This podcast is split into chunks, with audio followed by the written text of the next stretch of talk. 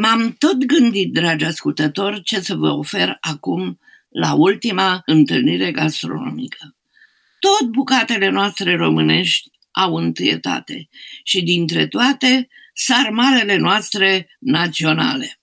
Eu personal am mâncat sarmale în zeci și zeci de case și restaurante, dar sarmale ca la soacra mea, niciunde. Se o tăpeau în gură și alunecau pe gât cu zecile. După ele era necesară o pauză și câteva pahare de vin roșu. Înainte de plecarea noastră din România, a familiei mele, în octombrie 1983, soțul meu s-a dus la mama lui și a cerut sfatul, nu rețeta care era secretă, cum să facă niște sarmale bune și iată ce spunea soacra mea atunci, în anul de grație 1983. Se croiesc foile de varzacră, să fie nici prea mari, nici prea mici. Mai avem nevoie de un kilogram de carne de porc tocată, câteva felii de slănină, 3-4 cepe, un ardei gras roșu, două cescuțe din alea de cafea cu orez, 100 de grame de untură sau ulei, sare, piper, mărar uscat sau semințe de mărar, o crenguță de cimbru, bulion sau suc de roșii sau roșii tăiate, câțiva căței de usturoi, eventual și un ciolan afumat boabe de nibahar, 80 boabe de piper întregi. Și să trecem la ostilități. Se călesc 3-4 cepe tăiate mărunt, cu slănina afumată și cu ardeiul și el tăiat mărunțel și nu prea. Și se lasă să se răcească bine, bine de tot. Niciodată, dar niciodată să nu puneți în amestecul de carne tocată prăjala asta caldă, căci tocatura va răncezi imediat. Deci, în carnea tucată, punem orezul spălat cu apă, nu prăjit. Și prăjala de mai sus, mărar verde, un pic de bulion, sare, piper și o lingură de făină ca să le țină legate.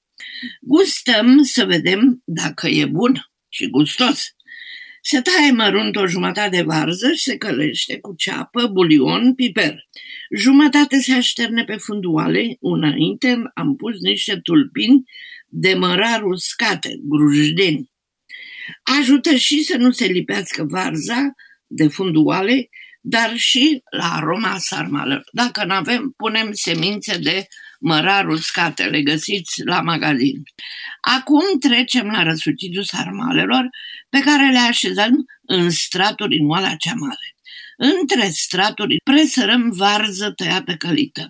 Dacă avem o oală mai mare în mijloc, putem așeza în picioare un ciolan afumat și în jurul lui, ca să nu cadă sărăcuțul, sarmalele. Oala trebuie să fie numai trei sferturi plină, ca ele să aibă spațiu să fiarbă. După ce le-am aranjat frumușel, acoperim cu restul de varză. Și acum secretul. În jurul salmarelor, între ele și pereții oalei, înfigem căței de usturoi, boabe de piper, boabe de nibahar și chiar câteva crenguțe de cimbru uscate. Turnăm bulion suc de roșii sau roșii tăiate, dăm la fiert și apoi la cuptor.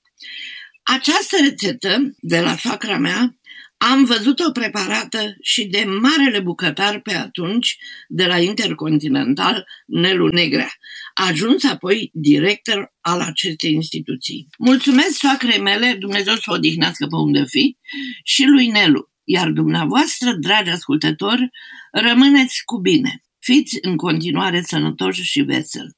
Sunt a dumneavoastră Ileana Stan.